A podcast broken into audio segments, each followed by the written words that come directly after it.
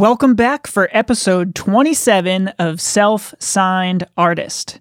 Today, we're talking to Katie Gallagher about making the leap and going full time with your career as a solo musician. You're listening to Self Signed Artist, the podcast that helps independent musicians run their brand like a business. Now, your hosts, Kobe Nelson and Jake Mannix. How's it going, everybody? I'm Kobe Nelson, and I'm here with my co host, Jake Mannix. Hello, hello. And today we're sitting down with Katie Gallagher, a talented singer songwriter who recently released her debut EP as a solo artist after playing in a band for many years, and also in the last year made the leap to going full time with her music. Welcome to the podcast, Katie. Thank you so much. I'm glad to be here. Yeah, we're excited to have you here. And we've got a lot of stuff that I'm excited to talk about in this episode because I think it's going to be inspiring and good for our listeners to hear specifically. So, within the last year or a little over a year, you started building a career as a solo musician. And I mean, a lot of people would agree, I think, that 2020 is a challenging time to do that. Mm-hmm. And I definitely want to talk about that. But first, before we get into the more recent stuff, I like to ask all of our guests about their start making music. So, how did you get started making music at the beginning, and what kind of led to where you are now? If you can just give us a little bit of a background for yourself. Yeah, sure. So, I was really into music, theater, just kind of all of the arts in high school. I've been playing piano since I was seven, so 20 years now. Wow. And so that's been, that was like a classically trained sort of thing. I got really kind of bored with classical music around middle school, high school. And so I started writing my own stuff, learning more like contemporary stuff. And from there, I had a few very like small band projects in high school. But when I moved to Albany for college, I met Alec Lewis, who we did Honey Slider together. Mm. And that was in 2012. Um, we were both auditioning for Rent, the musical. Okay, yeah. and we we kind of found out that we were like, oh yeah, like we like theater, but we really like, you know, like writing music and that side of things too. So that's kind of where that sort of became like a serious venture for me. Cool. So you so you sing obviously, you mm-hmm. play piano. Do you play you play guitar also though? Yes. Yep. And all you, how did you start out doing that? How did you kind of transition to that? So I started I learned guitar because I think it was hard for me to um I think it was like hard to write the kind of music that I wanted to write on piano for a while. Like I wanted to write hmm. more folky, um, like finger picking stuff. And it's hard to keep rhythm on piano with just a person and a pianist or just, you know, you know what I'm saying? So I was like, I should probably learn guitar and it'll be easier to be a songwriter that way. And I've kind of gone through phases ever since of writing more on piano or guitar. Yeah, how do you feel like that has overall influenced your music switching back and forth between instruments? I feel like most people like from a writing standpoint have kind of one instrument that they stick on and mm-hmm. that can really change what comes out from a writing standpoint if you're switching from guitar to piano. How do you feel like that has influenced your own music? I think I have two very different styles that can somehow meld together well, but I have kind of like the Broadway classical background and I've gotten into a little bit more like jazzy, almost R&B style when I'm writing with mm-hmm. like those types of chords on the piano and then guitar is just like straight folk pop rock. So, I think it really depends on which one that I decide to pick up or sit down with that day. Right, yeah. And whatever song comes out kind of melds from there. Nice. Did you play both in your your past bands? So, like you mentioned, you were in a band called Honey Slider mm-hmm. that started in college. Yeah. You were doing both in that in that band. Yes, I was doing mostly piano because then Alec was doing lead guitar, and we actually in and out had a few rhythm guitarists play with us as well. But then every once in a while, there was a song that just felt better with me on guitar and no piano in it. So we would mm. throw that into to the set sometimes too. Nice. So tell us a little bit more about the the band part of your history and how that sort of developed. How long were you playing in bands and and doing all that type of stuff? So I would I was doing like little acoustic duos since I was 16, so about 11 years. Honey Slider, we had like the idea for it back in like 2013, 2014, but we really like formed the name and the band in 2016. So that was about a 4-year process. Okay. And so since you then you've kind of transitioned over to solo, are you still playing with bands at all or is it kind of all solo at this point? It's like 99% solo. Um, I actually have a great group of guys. We call ourselves Katie and the Gallaghers because I couldn't think of a different name. Um, but that's uh, Josh Morris, Dan DeKalb, and Ben Whittle. And they are the group of guys that help me record the other instruments on my solo EP. And since then, I mean, they're also my friends. So it was very easy to just kind of get together and we played one show at the Linda um, back in August. That was like a live stream, which I think there's at least two videos on YouTube. I got to put the rest of it up there, but that's all on there. And it's really great recording because it's the professionals at the Linda. Mm. And we played another show at Albany Distilling Company. And that was kind of how I rounded out the season back in September. Nice. Yeah. So you're still doing some of the band stuff a little bit, mm-hmm. but primarily solo. So what led to the decision for you at least to to go solo with your music? Was that something that was kind of always a, a career goal for you? Or is that something that sort of developed over time? It was honestly never a career goal. I didn't I couldn't imagine performing solo and having that same effect as a full band. Mm-hmm. And I still can't to an extent. Like I, I just love like driving drums behind it like gives a lot more energy. But it had come to the point where I was like 75% sure I was going to quit my job and just focus on music full time. And I obviously couldn't ask my bandmates to play four or five nights a week and still work their full time jobs. Mm. So, and I had been doing all the booking and marketing for us anyway. So I was pretty well versed with like how to book gigs and which venues to reach out to. So I started booking my own solo gigs in like May of 2018, I believe. And then from there, it was easy to kind of transition to less band gigs, more solo, kind of depending on what the guys were up for. Right. I think that's kind of an interesting thing that you're, you're talking about how it can be difficult without having the band behind you to carry the same energy. Mm-hmm. I almost feel like there's something about a, a, solo artist that doesn't necessarily mean you can't play with other musicians. Like even with your solo music now, you you're you're still playing with these other musicians and everything like that. So what makes a solo artist a solo artist, I guess, is kind of an interesting question. Yeah. It's almost like it has more to do with how you're putting it across from a marketing standpoint, if that makes sense. Mm-hmm. Like you can still have all these other musicians contributing to a, a project and even the writing and all of that stuff. And it really kind of comes down to perception as to whether it's a solo project or not. Absolutely. Yeah. Do you find that from a writing standpoint, being a solo artist versus being in a band has has changed things a whole lot or do you kind of approach writing in the same way i think and this isn't no fault to my bandmates at all it was kind of my own thing but i think i was nervous to be completely genuine in what i was writing when i was in a band because you have other people that you got to make sure they like it that it's their same vibe mm-hmm. and it's a lot of just making sure that everyone's on the same page all the time, which can get a little exhausting. And so I think now that I'm doing solo stuff, I write a full song and then I just give it to the guys that are playing with me now. And I like, it's kind of like, here's a song, now add to it instead of here's an idea, now we, we all put it together. Right. So I think that's the biggest shift. And that's made me more confident in what I write and liking what I write too. So that was huge. Yeah, that's really interesting too, where you don't have, you're not speaking for everybody necessarily because it's your name mm-hmm. on it at the end of the day. Yeah. So you can say just what you want to say and everybody else can contribute to that still. Yeah.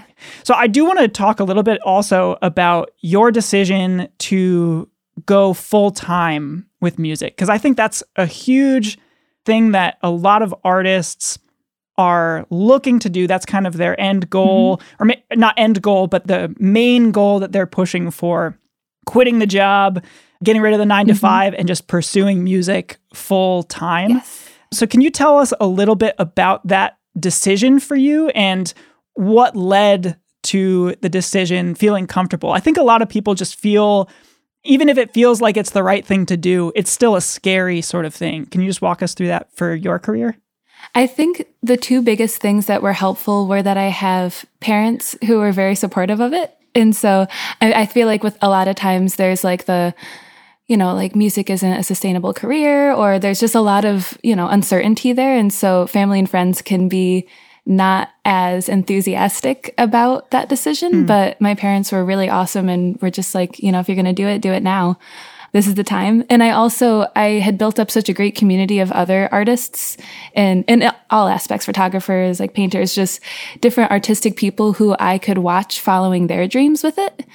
And I remember being at a New Year's party and Arielle O'Keefe, Girl Blue, we were just talking and and she had been doing music full time at that point and I was like, "You know what? By the end of this year, I'm going to quit my job." And then that was kind of like the catalyst to really take it seriously.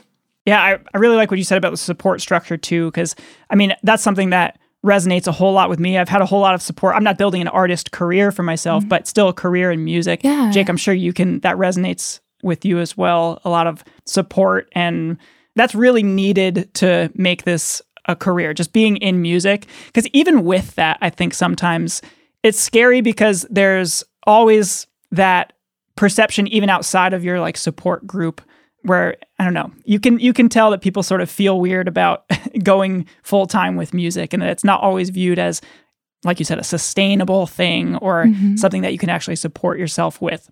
Yes. So, like we mentioned, family, friends, fans, those are all mm-hmm. a big part of that.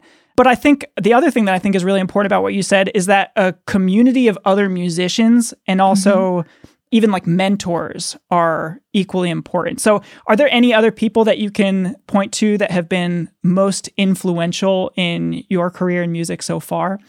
Yeah, I mean, I feel like there's so many people, and it's so interesting too because not all of them are musicians, but just like my friend Nadine Medina owns the Troy Dance Factory, and she just as another like a business owner. And I guess it's it's different because like I didn't make an LLC or anything, but there's still like the licensing of your music and just like all the background logistics and marketing, those kind of things that it's really great to watch other people do well and like. Mm put that energy and that work into their passion because it is a lot of like, all right, you're going to spend nine hours today doing all this stuff that you're not getting paid for for the two hour gig that you do get paid for. Right. So having that self motivation and seeing other people around me be self motivated is huge.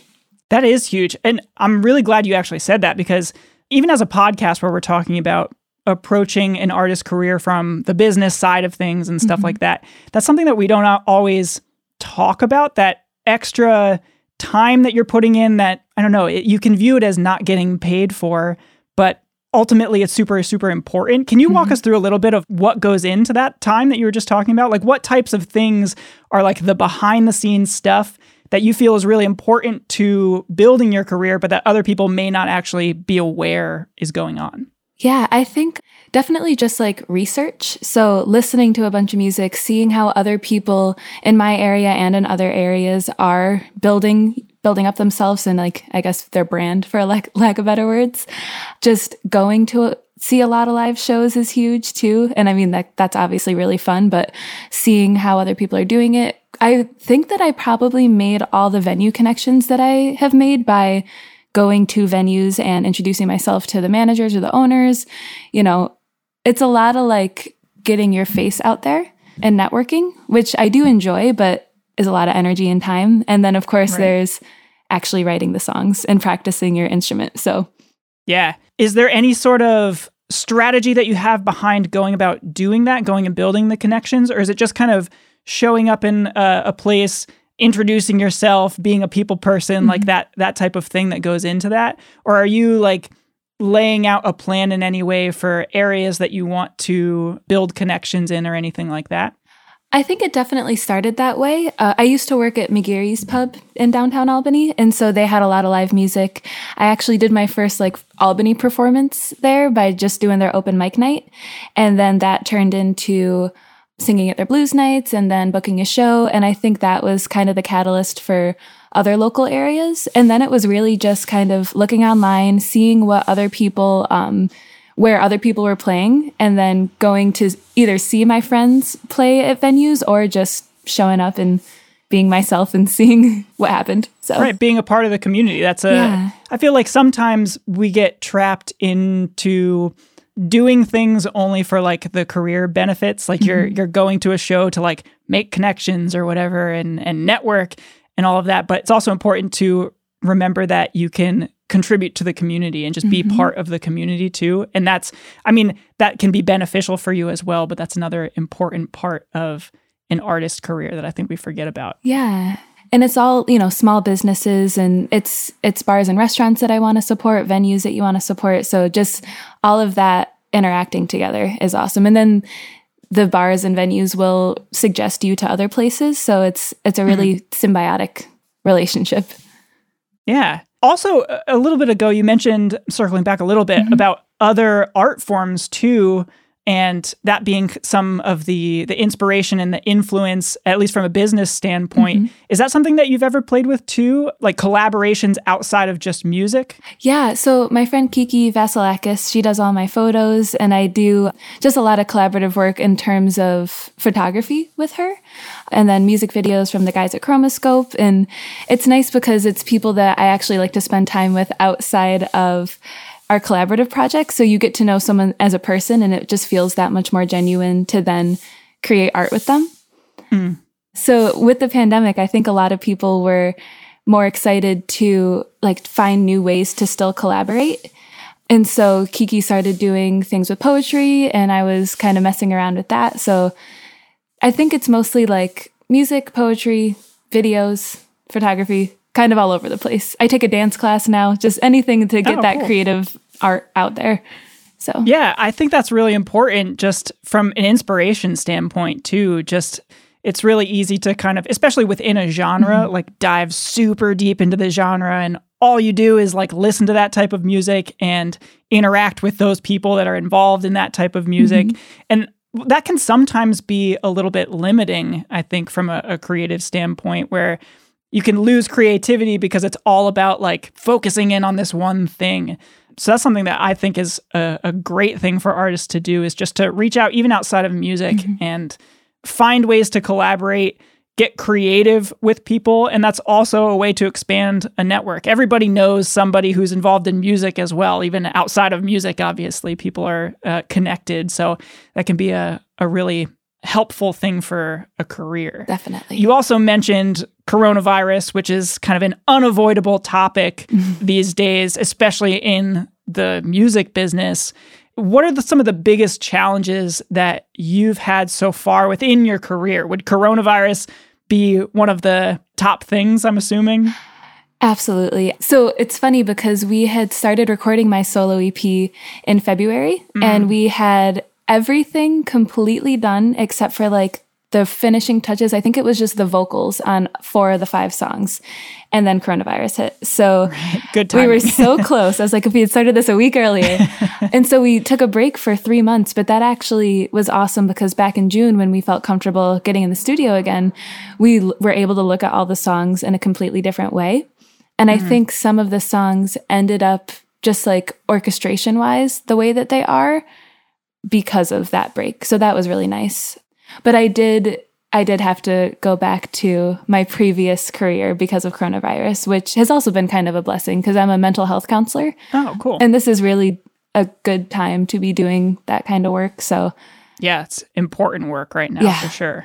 Mm-hmm. Yeah. And I think that's something that can be sort of tricky. Like when you've made a transition to going full time with music, I don't know. It, even within a pandemic, I think sometimes for people it can feel it can feel like going backwards to mm-hmm. go back to a career outside of music to make ends meet, but I think there's still something to be said for that. Just being able to adapt. And I mean, it's it's impossible to predict how things are going to go in the future. Yeah. We don't know if there's going to be a, another pandemic or another something that's going to affect the music industry in the way that it has. So I think being able to be flexible, adapt, and then still use that towards furthering your music career. Like, I think it's really interesting what you said about the kind of break in the recording process ending up actually being like contributing to the music. It was a time to kind of work other things out and and could elevate the music in the end. Yes. So I think that's really important for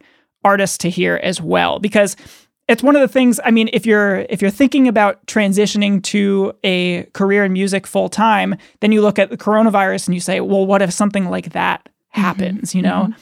But that's not the end of the world. You can still continue making music, continue furthering your career, Yeah. even when something like that happens. What do you think for artists who are looking to do that, looking to transition to full time? What do you think is the biggest barrier in a lot of people's minds? Like, was there any hesitation for you when you first decided to, when you first had that thought that, like, I'm going to quit my mm-hmm. job and I'm going to make this a goal to be full time by the end of the year? Was there any hesitation, or what other barriers do you think most artists feel in that decision? I think what it is, it's like, is what I'm writing and what I'm doing important enough to be what I'm doing all the time. Mm. And it's when it's a passion and a hobby, it's something that you enjoy for yourself and maybe other people enjoy too. But then when you make it a career, it's something that you're almost forced to make sure other people enjoy because it's how you pay your bills. Right. So I think the biggest factor that made it possible for me to do that was I joined a wedding band. And that's really great money, really great connections. It's it was really fun.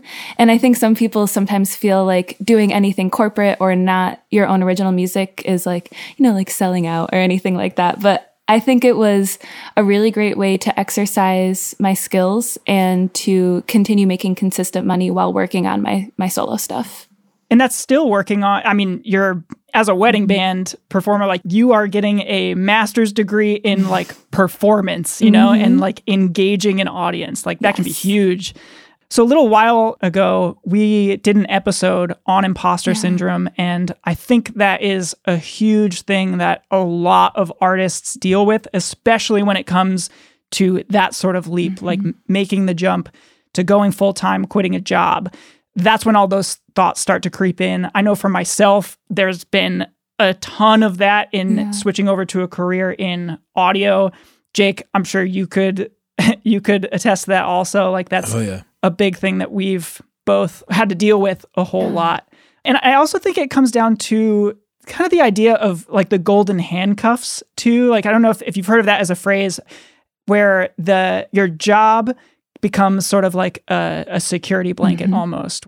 Letting go of that seems like a huge risk in that if you leave your job or or whatever, maybe as soon as you do that, no money will be coming in from the music Right. stuff, and then you're stuck. So that can be a really big mental block for mm-hmm. a lot of people. I wonder if you can talk about that at all for yourself. Like how how is that something that you can overcome and I don't know, see see the potential even when you're maybe giving up a job that sort of pays the bills. Yeah, I think just knowing that it's not always going to be consistent was huge. I kind of looked at what my year what my year would be like based on what my past like 5 or 6 years performing had been like and you know that around April to November everyone's booking weddings, like you're doing everyone wants outside patio music and you're probably going to be working Thursday through Sunday and just kind of looking at it from a logistical perspective and knowing that all right, you're going to have some pretty lean months and to budget for that. And then also, in terms of just like the imposter syndrome thing, I think as long as you can believe in what you're doing and you get that genuine joy from it, that other people will too. Right. Sometimes it's hard to see that. Exactly. In all of that, in building this career, what do you think is the most important quality for an artist to have in order to be successful? Is it that just believing in yourself, making music that you can 100% get behind and say like this is me or is it some other quality that you think is the the ultimate thing to help you make that transition? I think that's definitely one of the biggest ones. I feel like some other things are are coming up as I'm thinking about that question. Honestly, too, just like being okay with not having any motivation certain days and mm-hmm. then pushing yourself back into it. Cause I think, especially right when coronavirus hit, everyone was like, oh, we have all this free time. You're stuck in your house. You should be creating and making all these amazing things. And I did not even touch my piano for like a month and a half. Yeah. And I can't even really explain why. I think it was just like knowing that I wasn't going to be able to perform live for a while.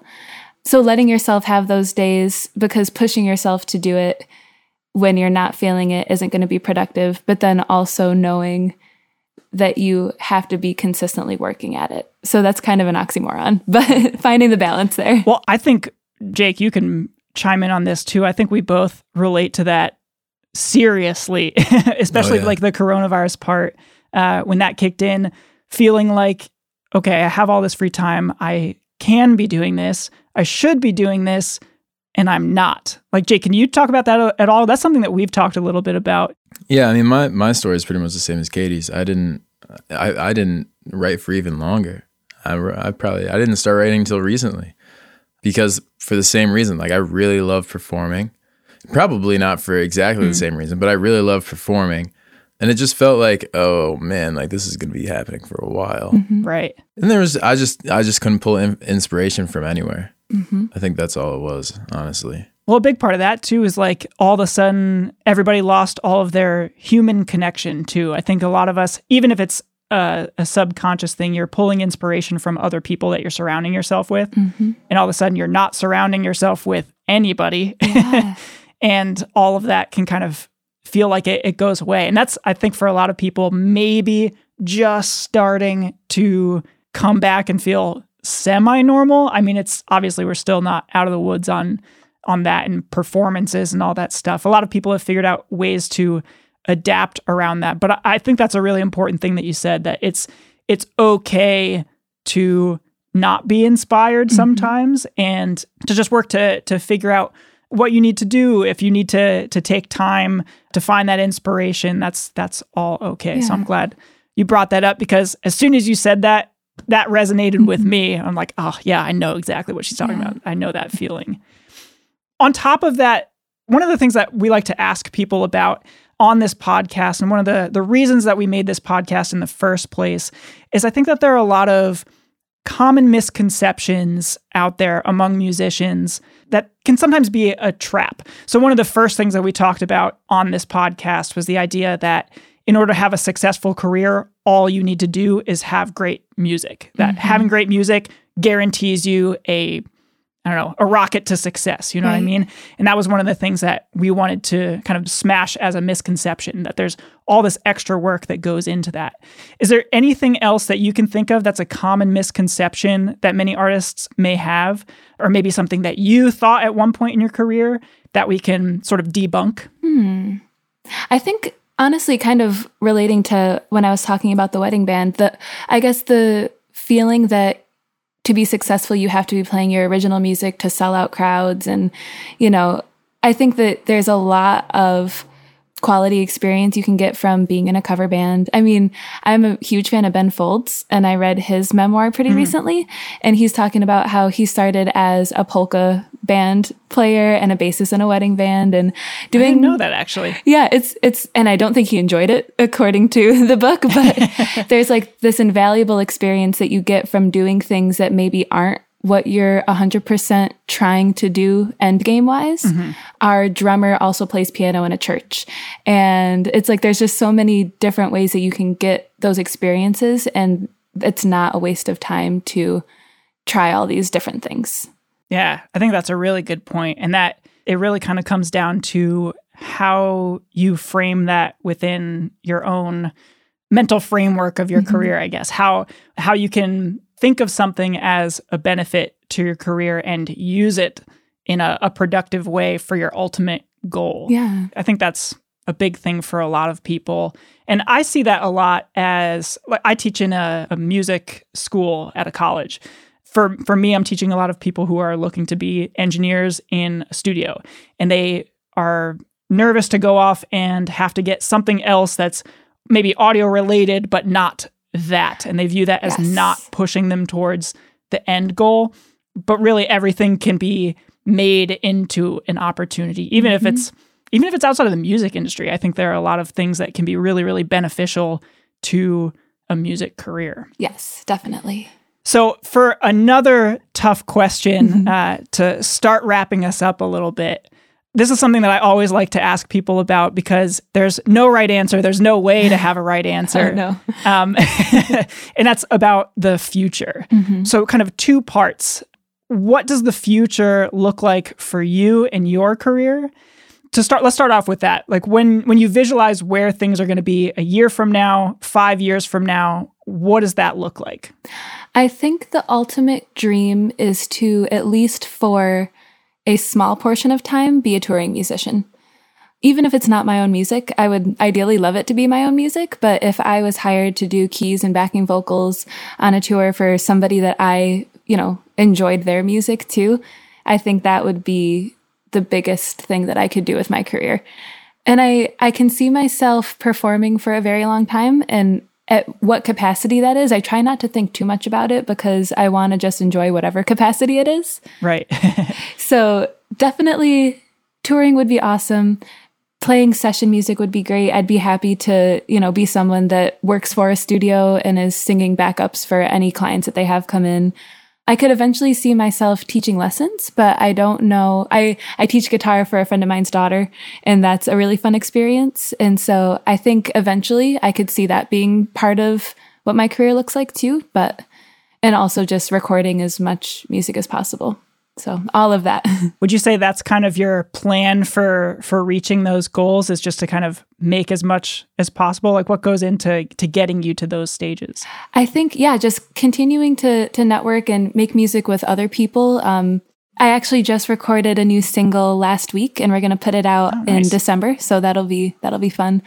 And also just traveling. So back in January, I went down to Nashville by myself and just like stayed there for a week, researched where they had open mic nights, like met a bunch of people down there and I think the more people that you can meet and collaborate with, then the easier it is to reach those goals. Absolutely. And then, so I guess the second part of the question, which is the one where there's really no answer at all, is for the entire music industry. Where do you see the music industry going in the next, whatever, five, f- let's say five years? Is there anything that you see us heading towards, or can you make any predictions about what we might see? Hmm. I really hope we can go back to some sort of normalcy when it comes to live concerts. Cause, you know, those big venues, that's like that's the most fun that I have is going to see mm-hmm. like shows at SPAC or even at like the Hollow, you know, smaller venues, but still like you're surrounded by people who all want to be there for the same reason. So I'd love to see that. I feel like there's going to be a lot of inventive ideas as to how to do that in the meantime. I feel like I've seen a lot of like drive in movie theaters um, having live music and things like that. I think a lot more live streams and just utilizing technology to keep bringing music to people. Yeah. How do you think that the overall push towards that live streaming, all the ways that people are getting creative during COVID times, how do you think that's going to move forward in the music industry from here? Do you think that's going to kind of fizzle out once we can get back to what everybody's itching to do is like mm-hmm. go to a show and like be face to face with somebody and, and feel that energy in a room? Or do you think those things will kind of stick around and be able to integrate themselves in with everything else? I think there's definitely a market for them to stick around. I mean, one thing that also was kind of a blessing that came out of COVID was that I started doing little like Instagram live streams every week. Mm-hmm. And I did that for probably like two or three months until I was able to perform live again. But my grandparents back in my hometown were able to watch that every week. People who, you know, just couldn't come out to shows or it just wasn't I think it's a lot more accessible to be able to hop on your phone and catch, you know, 15 minutes of a show than having to drive somewhere. So I think that was really nice in getting my music out there too. So hopefully that continues. Yeah. I think that's a really good point that there there's a, a convenience factor there that people really were able to figure out how to how to use well mm-hmm. for a career. One of the interesting things to me is that a lot of those things ended up being free. Mm-hmm. Uh, it was you could tune into a live stream for free. It wasn't something that a lot of people tried to actively monetize or, mm-hmm. or not directly at least. Yeah. So I'm kind of curious to see how that plays out and if some of those things end up going, you know, like full music industry where like it becomes a more kind of strict business model, I guess you could say, mm-hmm. or if it, it stays similar to how it's been where it can be kind of a middle ground where people can experience things without being directly asked for money and if the crowdfunding thing continues the way it has and stuff like that. Mm-hmm, for sure. And honestly, I never I would like mention my Venmo at the beginning of a live stream and would sometimes make more than I would at live shows and it, that was shocking to me. So it's it's a lot of generous friends and family and fans, but it just shows that people were really appreciative to have that. Right. I think that's really interesting because I've I've talked to a lot of people who have had an experience like that where mm-hmm. just by kind of opening it up as like a eh, if you feel like it Yeah. I appreciate it or however they they frame it and then they're shocked at the end by how much support there is. And I think that really says something about the music industry as a business and the community around music Yeah. because I didn't used to feel this way about it and I've kind of changed my thinking through coronavirus and seeing this sort of play out is that having a, a strict business model where you're asking for money in exchange for something sometimes doesn't really work with music. Mhm. Like it, I, I mean, obviously, there throughout history there have been a lot of kind of examples of that. How it's weird how the payment for music has has played out. Yes. But that's been a really kind of eye opening thing for me in particular, and we've talked about that with a couple other people. Riley Simone, uh, who we had on a couple episodes ago, she works for a band who has something similar going on, where it's kind of like a, and if you want to support, there's a, a jar where you can support, and if you want to buy a CD, it's pay what you want, and Mhm. that works for them. So yeah, I think that's a really cool thing, and I'm excited to see how people take that forward and can turn music more into a community thing than a business where it had kind of been going the other direction for for a while. That's really interesting. You mentioned that you have a a song, or is, is a song or a, uh, an EP or an album that's coming out that you just finished Just up? a single. So we did one song. It's called Pressed Flowers. And this one, it's funny because I wrote it on guitar and showed it to the guys. They came up with like really great piano based drum parts to it. And when we recorded it, there's actually no guitar on the recording. So it's like, it's the same thing that I had kind of mentioned before, where you have this thing that it's it's completely yours. It can be complete. I still play it solo, but then you bring it to a group of talented musicians and they make it something so much different and more. So hmm. I'm excited about that. when did you say that's coming out again? That's coming out. I think we're going to do December 18th, and that's the day after my birthday. So I'll just make everyone listen to it as a birthday Perfect. present. Yeah, birthday present. so where can people go to find that? That's going to be on all streaming services Yes. and social media. What's uh, where can people find you on social media? Yep, So it's just Caity Gallagher Music, and then Caity is spelled a little different than the normal way. So Caity Gallagher Music on Instagram as well as on Facebook. I don't have a website yet, but we're working on that. So Cool. and it's all over uh, YouTube, Spotify, that kind of stuff too. Nice. Yeah. So it's C A I T Y G A L L A G H E R. Yes. Yep. Cool. Awesome. and then, so to wrap us up, is there any message that you want to leave our listeners with? Any word of advice or anything else that you have coming up that you want to talk about and let our listeners know about? Um, I think in terms of advice, just kind of some things that we've already touched on and, you know, letting yourself take the gigs that might not seem like the exact niche that you want to be in, but getting that experience, letting yourself take breaks. And I feel like if you genuinely enjoy what you're doing, it's not going to feel like work. And I think that goes for most things, but kind of keeping that in mind for sure. Absolutely. Yeah, very good advice. Mm-hmm. Well, Caity, thank you so much. I think we've covered a lot of stuff that our listeners are going to really be able to latch onto and that's going to resonate with a lot of people. Awesome. So, thank you very much for taking the time to talk to us. And thank you to all of you out there who are taking the time to listen to this episode. And please don't forget to give us a five star written review on Apple Podcasts. And if you're feeling extra gracious, feel free to recommend this to a musician friend of yours. Absolutely. We thank you in advance for that. And also go find Caity on all social media. Go check out her music. I think you're going to enjoy it. Thank you so much. All right. And that's all we have for you for this episode. And we will catch you on the next episode of Self Signed Artist. Peace. Bye.